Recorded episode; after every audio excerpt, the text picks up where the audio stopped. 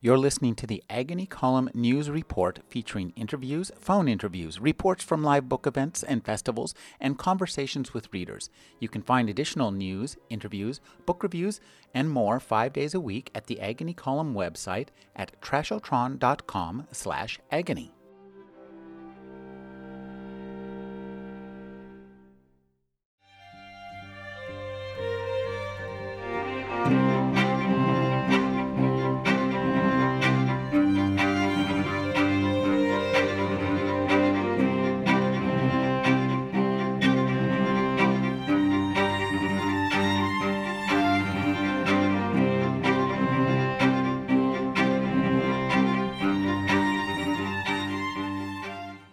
Nancy Chen is a professor of anthropology at the University of California in Santa Cruz, California. Her new book is Food, Medicine, and the Quest for Good Health. Thank you for joining me, Nancy. Thanks so much for inviting me. Nancy, tell us a little bit about your history because it's pertinent to the subject of this book, isn't it? Especially where you grew up and what you ate. well, um, thanks for asking. Um, I grew up in Louisiana, and in, I consider it as uh, almost impossible to avoid food as well as being Chinese American. So, uh, simply by these two frameworks and foodways, that greatly impacted my thinking about food. When you grew up in New Orleans, you didn't just have uh, the food mom's recipes. You had they let you eat anything. Actually, I grew up in Baton Rouge. Oh, okay. Uh, but we did go to New Orleans quite a bit, and um, the funny thing is, yes, my parents being immigrants, we were they were very curious about uh, every possible food there was. And so they were very, very lenient. They never said, don't eat this, don't eat that. They were just very good about, you know, letting us try everything, which I think is quite amazing. Now, you had a lot of regional Chinese food and, and mom's recipes, and, and, your mother had her own form of nutritional therapy, like all mothers, really. That's right. Although I, I used to think that my mom was extreme or, or unique, and then I realized that this was perhaps her way of taking care of not just me, but our entire family, that dietary therapy or nutritional therapy was a very significant component of what she thought it meant to, to care for the family. I'd like you to talk about something, and this is a note that came out of my uh, little tiny brain when reading this introduction, was uh, cooking the cure.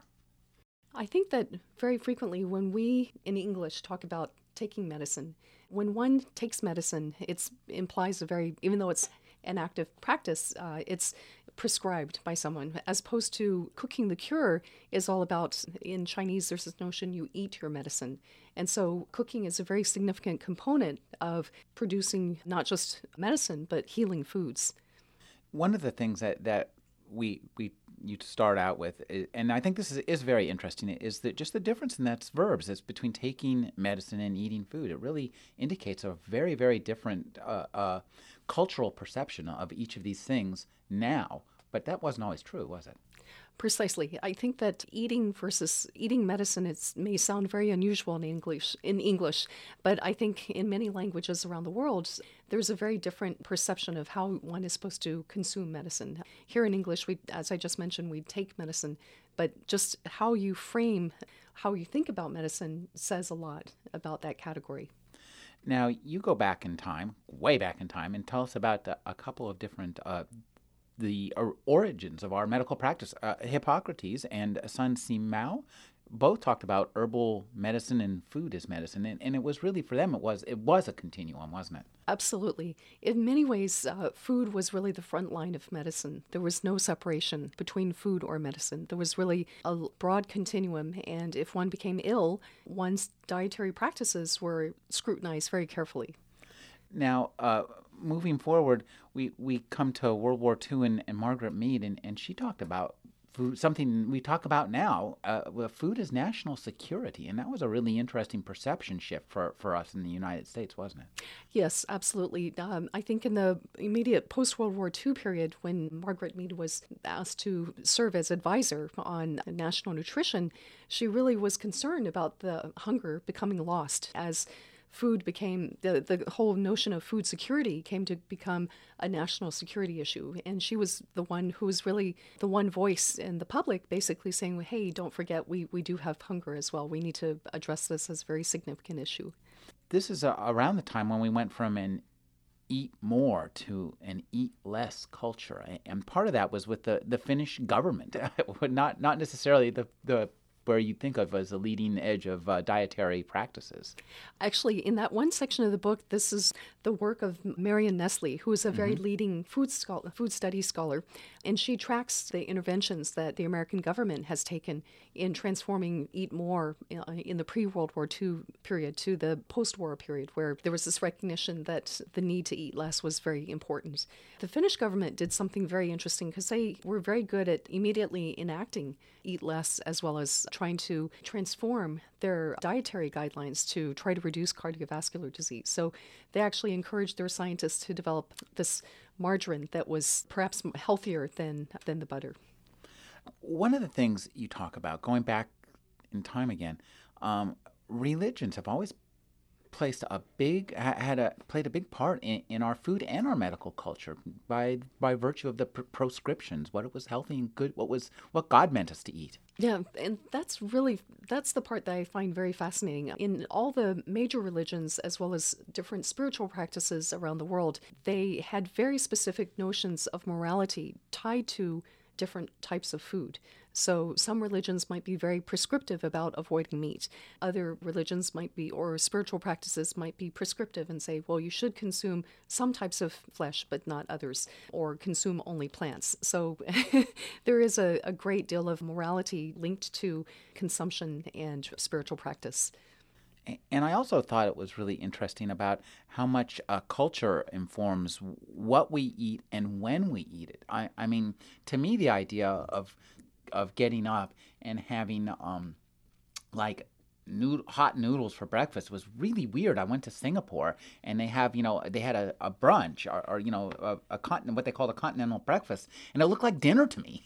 That's right. And then it's very interesting because I think given the American diet of breakfast cereals, we presume that breakfast, lunch, and dinner have very specific prescribed food items. And so the notion of savory, if they aren't eggs or, you know, say toast, then it might be considered to be very, very different. So cultural frameworks are very important in how we think about food and what are appropriate foods to consume at particular times the other part culture plays is is who gets to eat and when and, and we, we all I, I, we all sit down and you know eat eat as fast as possible before anybody else gets the food, but that's not the, always the case. That's right. And for instance, just simply in continental Europe, there are notions about, for instance, children eat first and then the adults can eat much later, versus in other cultures, it might be that the elders eat first and then perhaps the children. So it really depends on the cultural context. And as an anthropologist, I try to help us understand that it's not simply what we eat, but also where and when.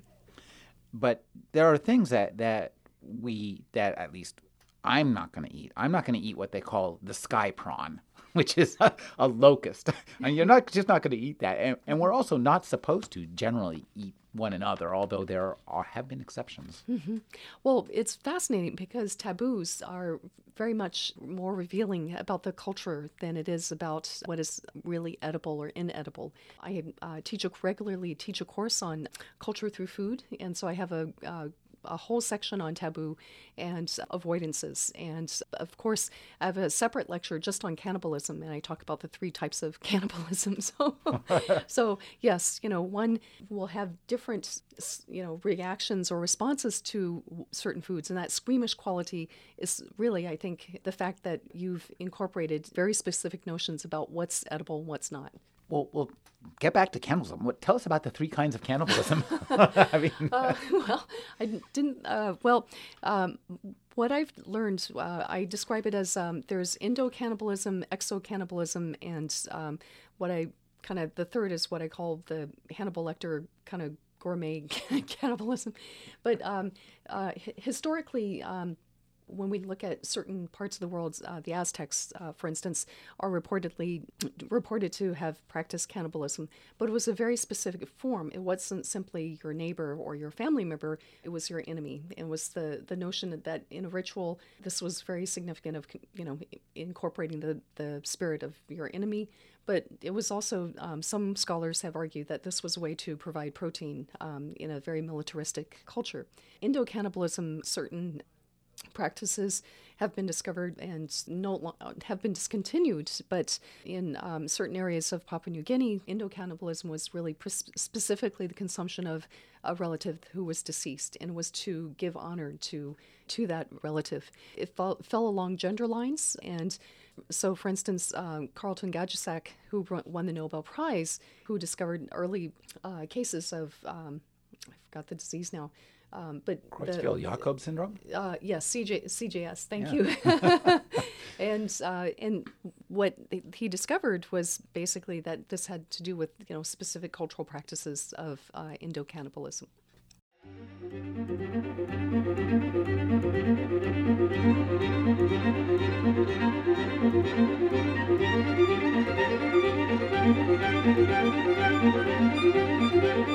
Müzik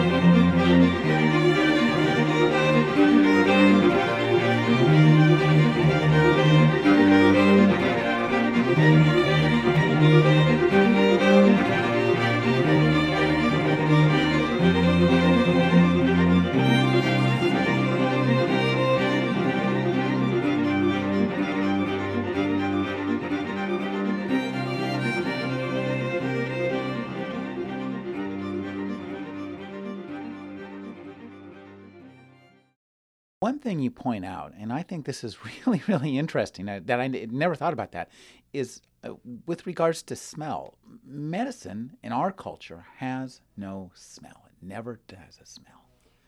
Well, that's the thing that's amazing. It's that we, in this society, or, or, in biomedicine at least, we're led to believe that medicine should have no smell or no taste.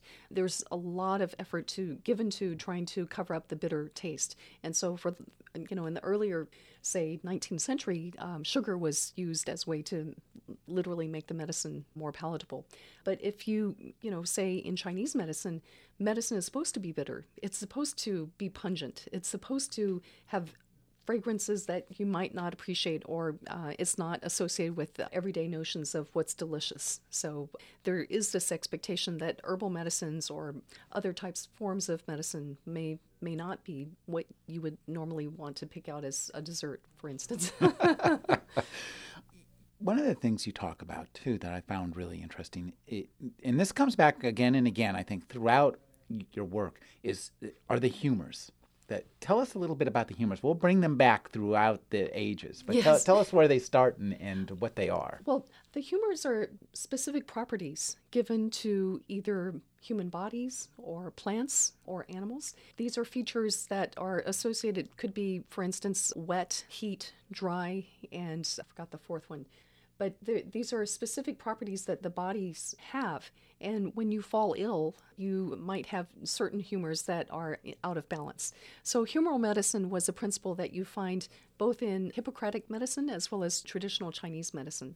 Tell us a little bit about uh, uh, Shi, Shi Liao and his idea of food therapy. And this was a long time ago. I mean, it's what interests me a lot is that uh, we're coming back to some of these ideas and going, "Wow, that was they were right." yeah, Shi Liao is the Mandarin term for dietary therapy, and it basically is associated with a number of of uh, medicinal practitioners. Uh, Sun Simiao, who was the perhaps the most famous medical practitioner, was someone who believed that if you fell ill, you needed to radically change your diet. And it's linked to the humors insofar as if one is overheated, one should consume cooling foods, or vice versa. If one is too cold, then heating foods or foods with heating properties, such as ginger, would be prescribed. One one food that uh, food specific recipe that comes back again and again cures all ills rice porridge. Tell us about rice porridge. You must have had a lot of rice porridge as a child yes. and actually at the book reading tonight i'm going to be serving rice porridge. Um, the part of the reason why i'm chuckling about this is because uh, uh, as a young child uh, whenever i got a fever or got a cold uh, my mom would immediately cease whatever food I was consuming and just say, okay, you know, this you have to eat rice porridge.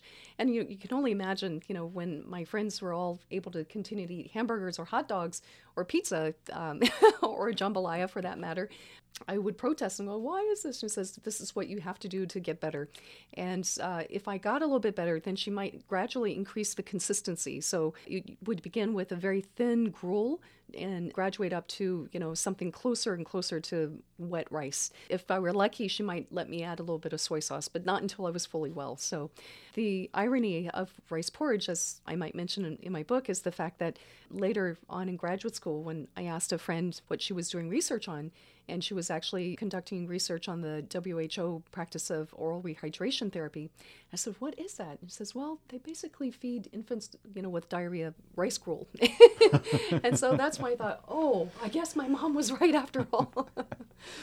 now, um, spices were not originally necessarily meant to spice things up, were they? No. Well, spices were a commodity. This was uh, very much part of the you know flourishing spice trade that has animated world trade very early on. But the I think that gradually, as different cultures came to become familiar or become integrated into that world system, spices did become part of various diets or cultural foodways.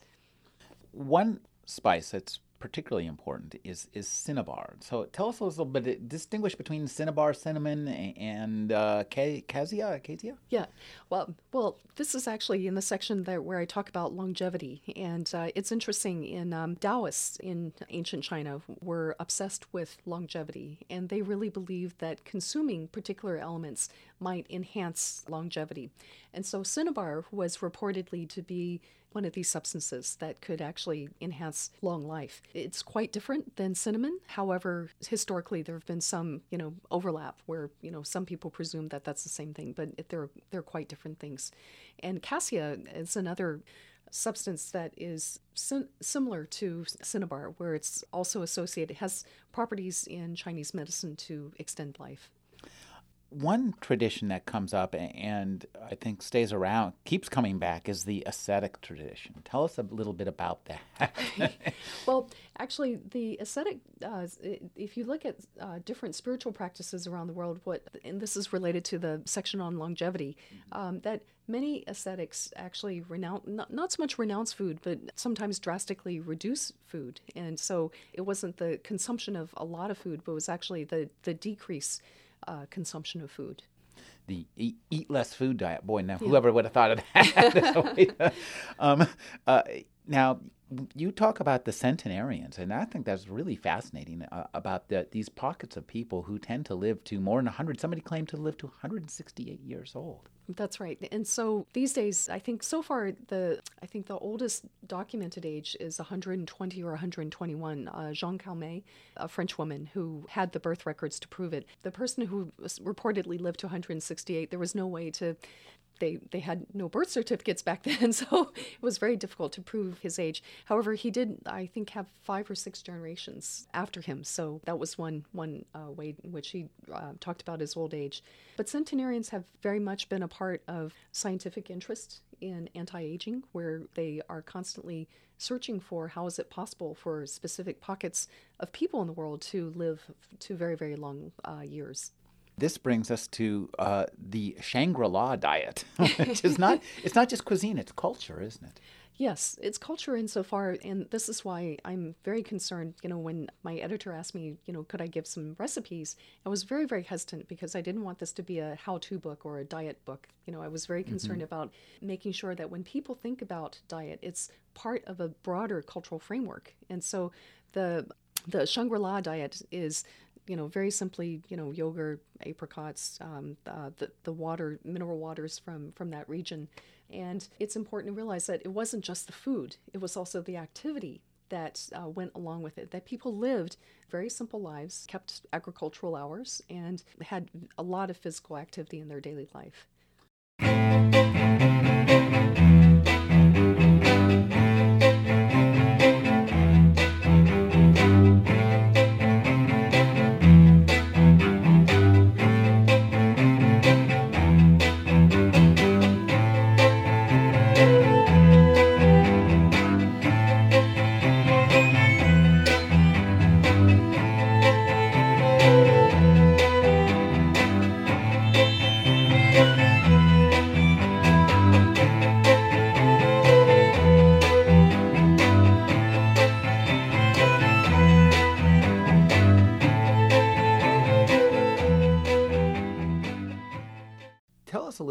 About the DSHEA and supplements and all this big foo-for-ah. We had the ephedra scare. Um, tell us a little bit about that.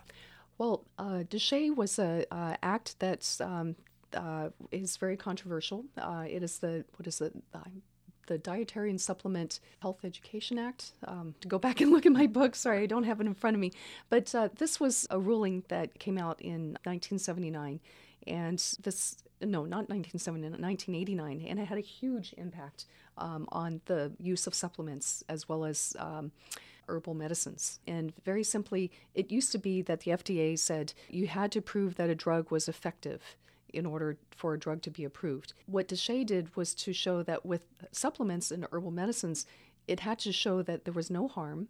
And the ruling was that th- these items were considered in the category of food rather than drugs.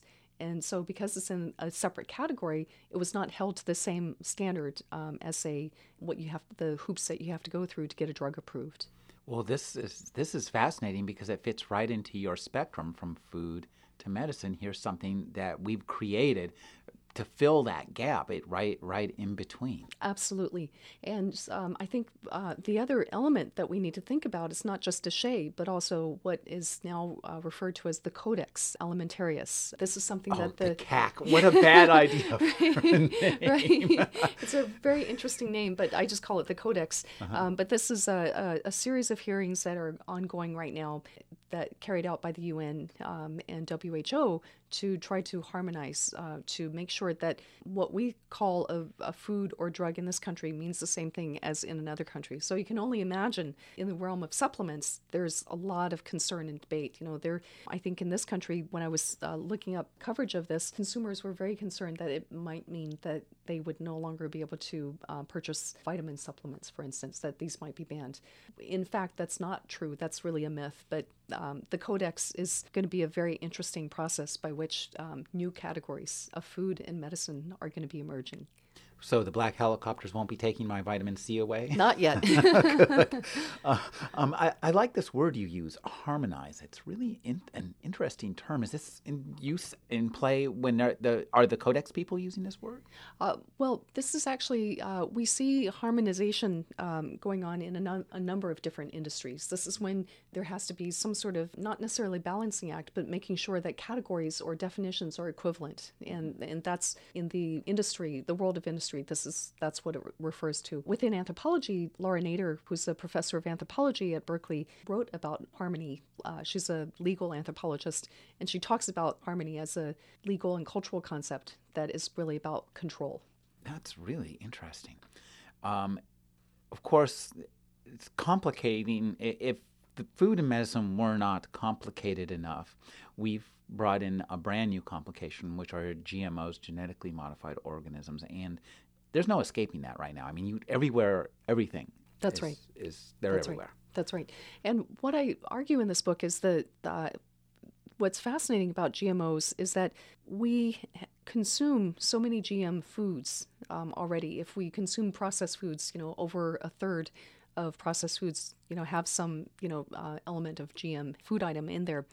Uh, however, we haven't really talked about GM drugs, and that's actually um, genetically modified drugs or drugs that are um, somehow modified. And I, my belief is that because we already consume pharmaceuticals that are chemically produced in a laboratory, we don't think anything of, say, something that might be genetically enhanced or modified. Whereas uh, GM foods, however, tend to be, there's a very grave protest and concern, um, mostly originating from Europe as well as uh, here from the US. And in my book, I talk about how countries like India and China are you know really concerned about population issues and making certain decisions about producing GM foods to make sure that there's enough. Returning again to the issue of food security.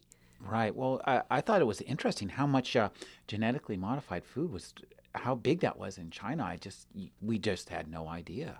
That's right, and uh, Greenpeace, of course, has been tracking this. Um, it's actually when we talk about GM foods, um, the um, American agricultural system is the world's largest producer of GM foods. So China is only producing a you know a minuscule you know uh, ten uh, percent relative to the U.S., but but it is increasing, and it's because it's partly facing a, um, a broader concern about population increase.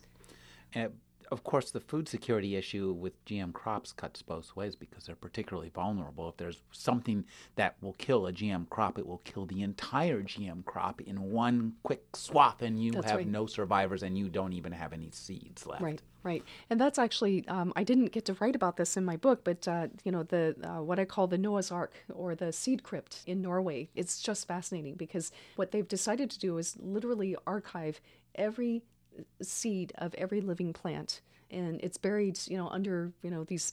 Um, polar, you know, glacial, in, in, under these glacial vaults, and it would be a wonderful. Um, I would love to do a trip there just to visit the vault. That sounds really fascinating.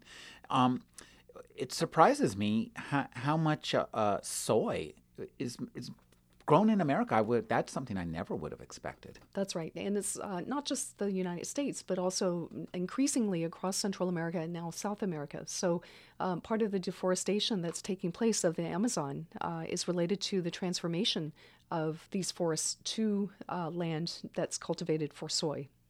Now, uh, tell us about farming spelled with a PH. What is it? Well, um, I talk about pharming in um, in the chapter on GMOs, and uh, this is related to the um, earlier point I brought up about G- um, uh, GE drugs or genetically modified drugs. Uh, pharming is uh, one example might be so. For instance, in Australia, they have been uh, cultivating spinach crops that um, have, uh, say, antibiotics in there. So literally, the notion of eat your spinach, um, it will make you well, is going to be uh, going to have a very different meaning um, altogether. Now, you, you talk about uh, uh, GE insulin and, and heparin and, and some perceived problems with them. Now, what I don't get, I mean, isn't insulin insulin? I mean, if it's insulin, it's it's a chemical and it's got these little atoms all lined together. How could the GM version be different from another version?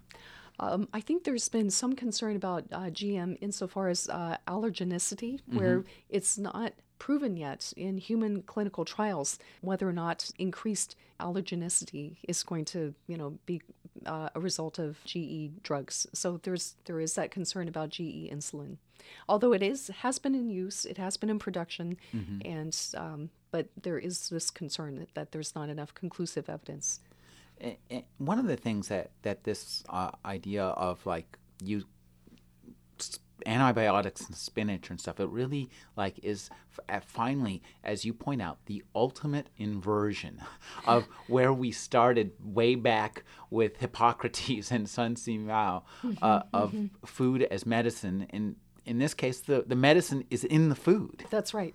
And so much of, um, I think, what anthropologists talk about is the fact that, you know, we have these categories, but uh, what's interesting are when these categories become blurred or when the boundaries between them become blurred. And so, you know, what we, when we look at nutraceuticals in in which, you know, the medicine is in the food or, or, or the food is in the medicine, uh, it's precisely pointing out the fact that, well, you know, there are consequences. And so simply saying having uh, food be your medicine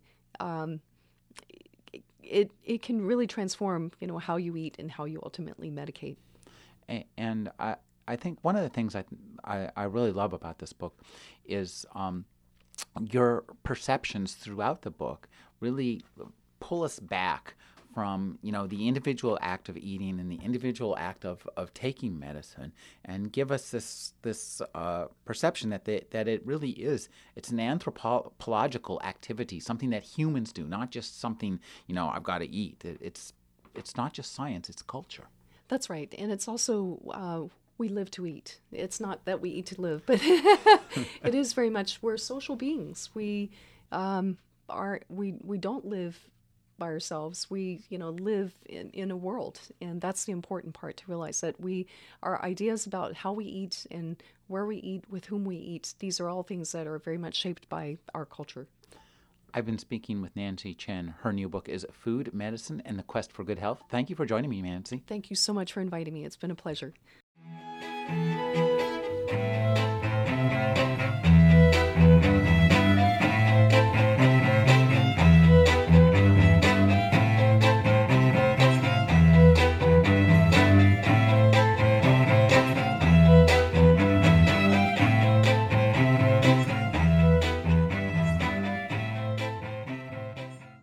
Sarah Powers leads yoga retreats throughout the United States, Asia, and Europe. She's published two instructional DVDs, Yin and Vinyasa and Insight Yoga.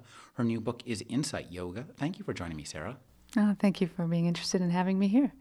Sarah, tell me a little bit about some of the luminaries in this field who inspired you. In the, in the introduction, we hear about Hiroshi Motoyama, Yoshio Manaka, James Oschman, and of course, uh, your I guess your mentor or yogi, uh, Paul Grilley. Tell us a little bit about these people and where they sit in relation to you, and then where you would sit in relation to us. Well, I was influenced by Paul Grilley uh, years and years ago because we were both teaching at a yoga school in California. And he was at that time studying a lot of Dr. Hiroshi Motoyama's translated books, and he's a Japanese master, and went over to Japan and learned from him personally, and was also studying a lot of yoga principles and doing a yoga practice. And I was going into his classes when I was free after my own teaching. And there was a very quiet, contemplative atmosphere he was creating where he would put himself in certain shapes, and those in the class were invited to just copy him. And when he moved, we moved, which sometimes was 20 minutes later. And I found that extremely provocative, highly uh, challenging. And yet there was something that it was triggering in me in terms of being interested in discovering why I was so uncomfortable, not just with my body, but with my mind states.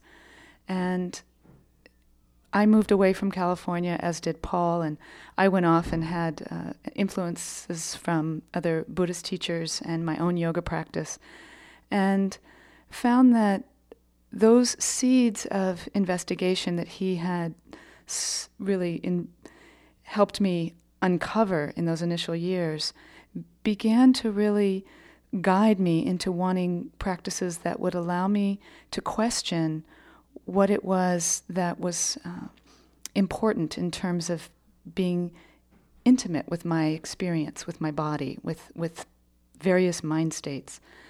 And the Buddhist teachings, I think, really gave me a vocabulary for that. They gave me uh, inroads through practices that let me understand my own mind through experiencing long held yoga poses. I blended what I was learning in the Buddhist schools with my own yoga practice.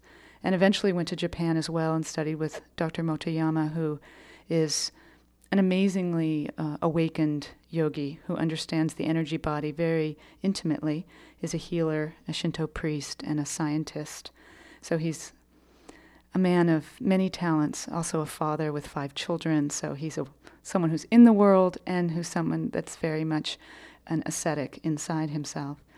And he's influenced me very much because of bringing the additional mapping of Chinese medicine to the yogic understanding and to Zen Buddhism, of which all three he's very um, deeply um, dedicated. So where I am is really wanting to carry the torch of what I've learned from Paul, what Paul has learned from many, as well as Dr. Motoyama, and add to it, I suppose, from my perspective, the trainings in mindfulness meditation, in the psychological realm that I've studied in transpersonal psychology.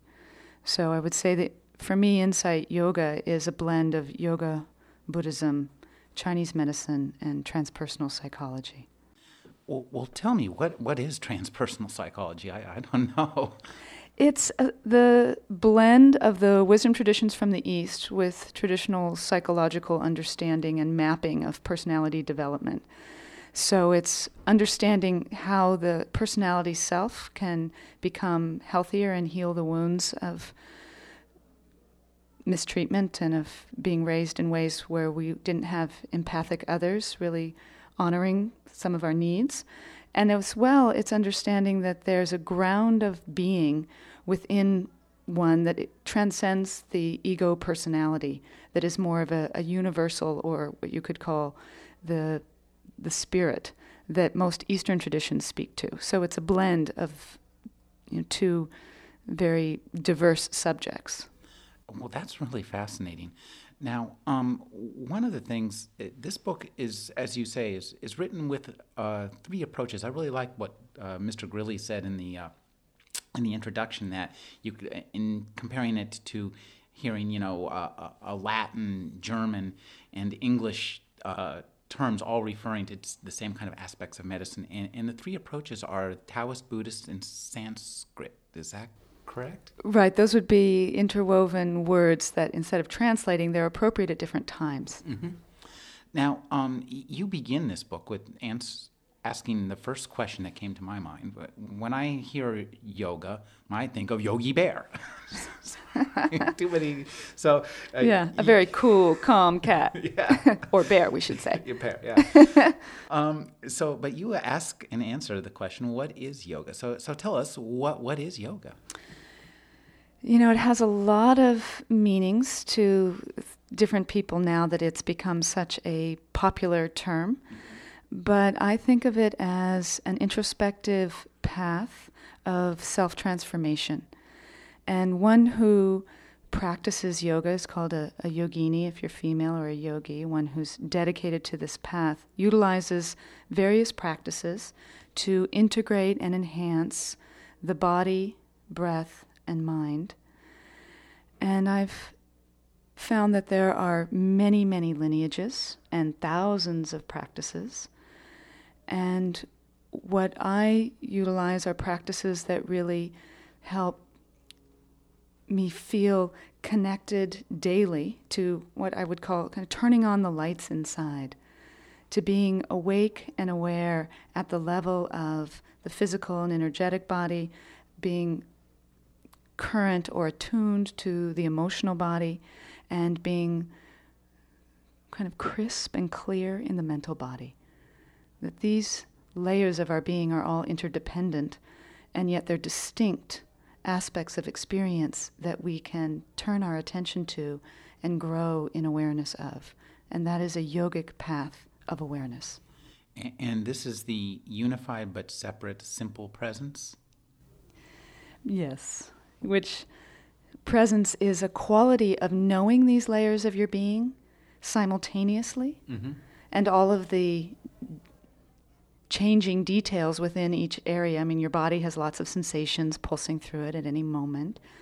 Your energy body has more of a, a, a kind of um, radiance, so it's either dull or bright. And the emotional body, of course, has lots of feelings, and the mental body has mind states, sometimes quiet, sometimes like a crowded closet. So these are all doors of perception about any given moment. I can see the world through my mental experience, I could see it from how I'm feeling, or I could be completely caught up in experiencing it from whether or not my body feels sick or well. And so to really be integrated is to have a full spectrum of attention that can incorporate all these various levels without feeling the need to struggle with any particular dimension. And that is very challenging and requires a committed practice. Now, you talk about um, one of the things I liked is that you explain that uh, it's a that yoga is an attempt to relax the paradoxes, and the word itself mm. comes from yoking. Yes. Yoga is a word that is often translated as integrating or union, with the idea that we are not intrinsically fractured, but our experience is one in which we're not connected to the various dimensions of our being.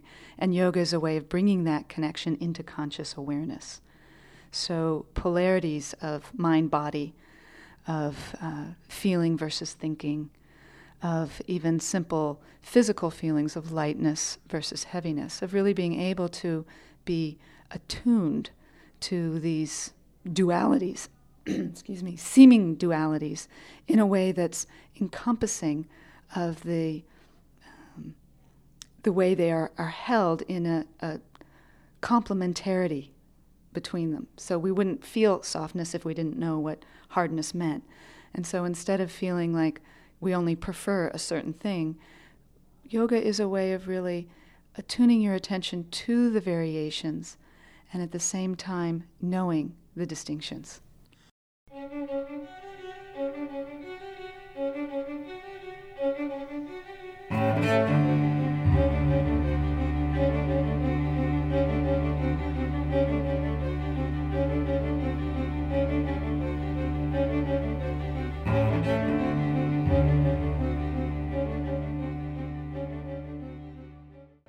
One of the things I think that's really interesting about your book and your approach is how it really allows the uh, reader and the individual to, to customize it. I think that we, it's not a, it's more a set of guidelines than a prescription. Yes. And I think the more we study and are influenced by other teachers, that's why even if someone has my book and yet their teacher has a, a very different mapping, that they'll simply have more tools to draw from. And the exposure can really widen what we choose to use at any given moment so that we're appropriate and skillful with ourselves. And that's only grown with my devotion to the path through the last few decades. I may have been stronger at 19 when I was practicing yoga. I may have had a quicker time uh, healing because of having a younger body. But my exposure to the variety of teachings and my sensitivity and kindness that's grown to how I treat myself has made me a much more advanced practitioner on the inside, even if I'm no longer doing the very gymnastic advanced practices that I enjoyed jumping through when I was very young. Tell me about homeostasis. Uh, how do we achieve that? And why? well, similarly to this discussion we're in now, you know, having the capacity to make certain choices that allow the inner organs to have uh, an ability to have an ongoing sense of equilibrium between them, since they're all interdependent, to have a connection between the body and mind so that I'm not split off and living from the neck up, and being able to actually feel into how the sense doors are constantly bombarded by stimulus and how there's this organism here, me, who's in relationship to the environment all the time. And so homeostasis is kind of drawing from that term, it's more biologically based, in a more psychosomatic way. How can there be a sense of interdependence where I'm connected to my inner experience and at the same time intimate with what's going on in my environments around me, where I can stay alive to the feeling tones in you that are emanating out of you right now, and not at the same time feel like in relating to you that I have to disconnect from me. That broadening of intimacy with inner and outer until there's not so much distinction between inner and outer there's a complementarity of engagement. That to me creates a, a sense of immense freshness and vitality in ordinary moments. And that kind of homeostasis, that kind of undulating breathing in life and breathing out intelligence was modeled to me from teachers and struck me as the only way to really live. This brings us to some of the meditation that we have at the back of the book, mm-hmm. the Buddhist meditation, and because a lot of this, a lot of what you say reminds me of many of the writers I've talked to who are Buddhists or you know immersed in Buddhist tradition mm-hmm. talk about this ability to embrace opposites mm-hmm. and, and, and, embrace paradox even. Mm-hmm. Tell us about your, how your meditation techniques help us do that. There's a way that we can work with what is arising and influence it in a positive direction. So, in yoga practices, if we're feeling scared or feeling a little uh, stuck inside, we can slow down our breath, and that automatically stimulates the parasympathetic nervous system, which sends signals through the whole body to relax and digest our experience. And so, this style of changing the inner atmosphere through applying a technique can be very appropriate and a wholesome addition to how we behave in any given moment. But it's a particular aspect of our intelligence that is moving towards change, manipulating the moment in a direction that would make us feel better. There's another aspect of our intelligence that doesn't actually interfere with our experience, but mindfulness techniques actually help us listen and participate in feeling the moment without directing any aspect of change so that we can garner some understanding of the intrinsic nature of change itself. Oftentimes, we think that in order to be happy this moment, I need to hold on to what's pleasant or push away what is starting to make me feel unpleasant. And those motivations constantly move us out of being alive and accepting to the moment in how it is.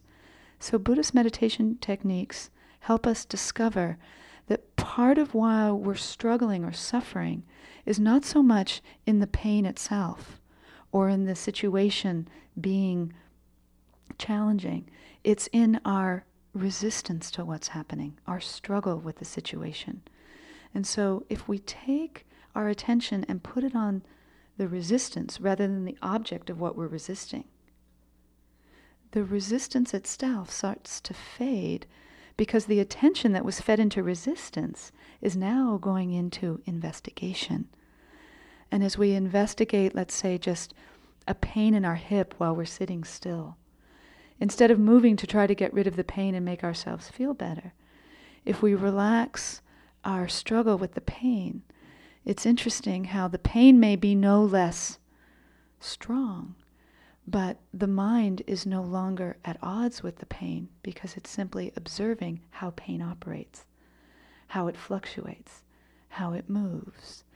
And so, what seemed like this very permanent, hard experience is now a porous, interesting event called pain. It, this reminds me, uh, a couple of days ago, I talked with a guy named uh, Marty Horowitz, and he had a book called A Course in Happiness. Mm-hmm. And, and, this reminds me uh, of his idea that when you're experiencing, a, a, you know, negative emotions, that one of the ways to engage yourself is to step back and look at them with awe. And, oh, wow, I can't even believe I could feel that way. Mm, I like that. And that is one of the aspects that uh, I speak about in the book is how, you know, life is a state of mind and we are so identified with our emotional states. And instead of ignoring them, splitting off from them, or trying to only have the positive side of emotions, since that's impossible, we are going to constantly experience the full spectrum. Growing in our emotional intelligence and our emotional adaptability and inclusiveness means we're going to have to explore the ways in which we struggle and suffer. And those actually become portals into deeper understanding.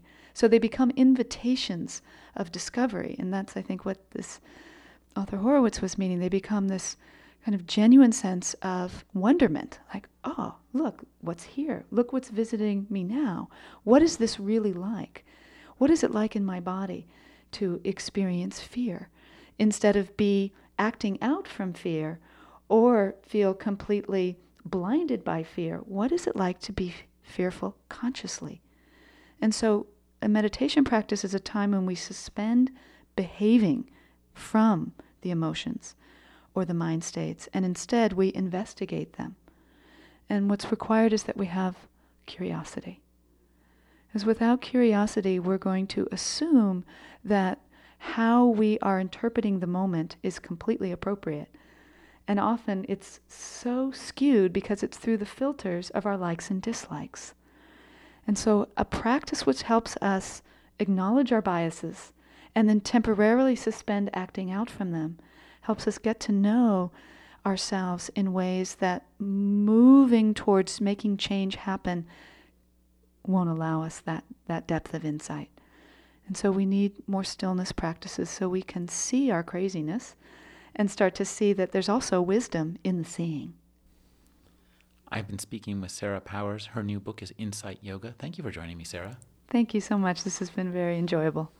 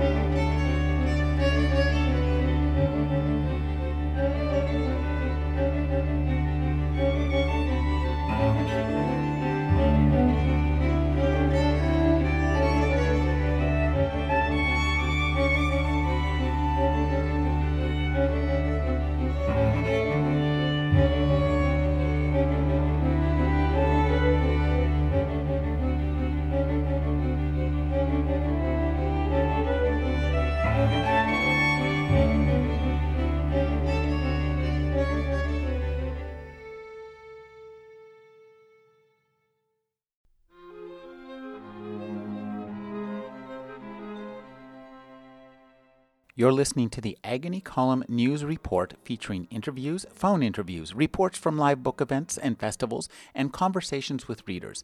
You can find additional news, interviews, book reviews, and more five days a week at the Agony Column website at trashotron.com slash agony.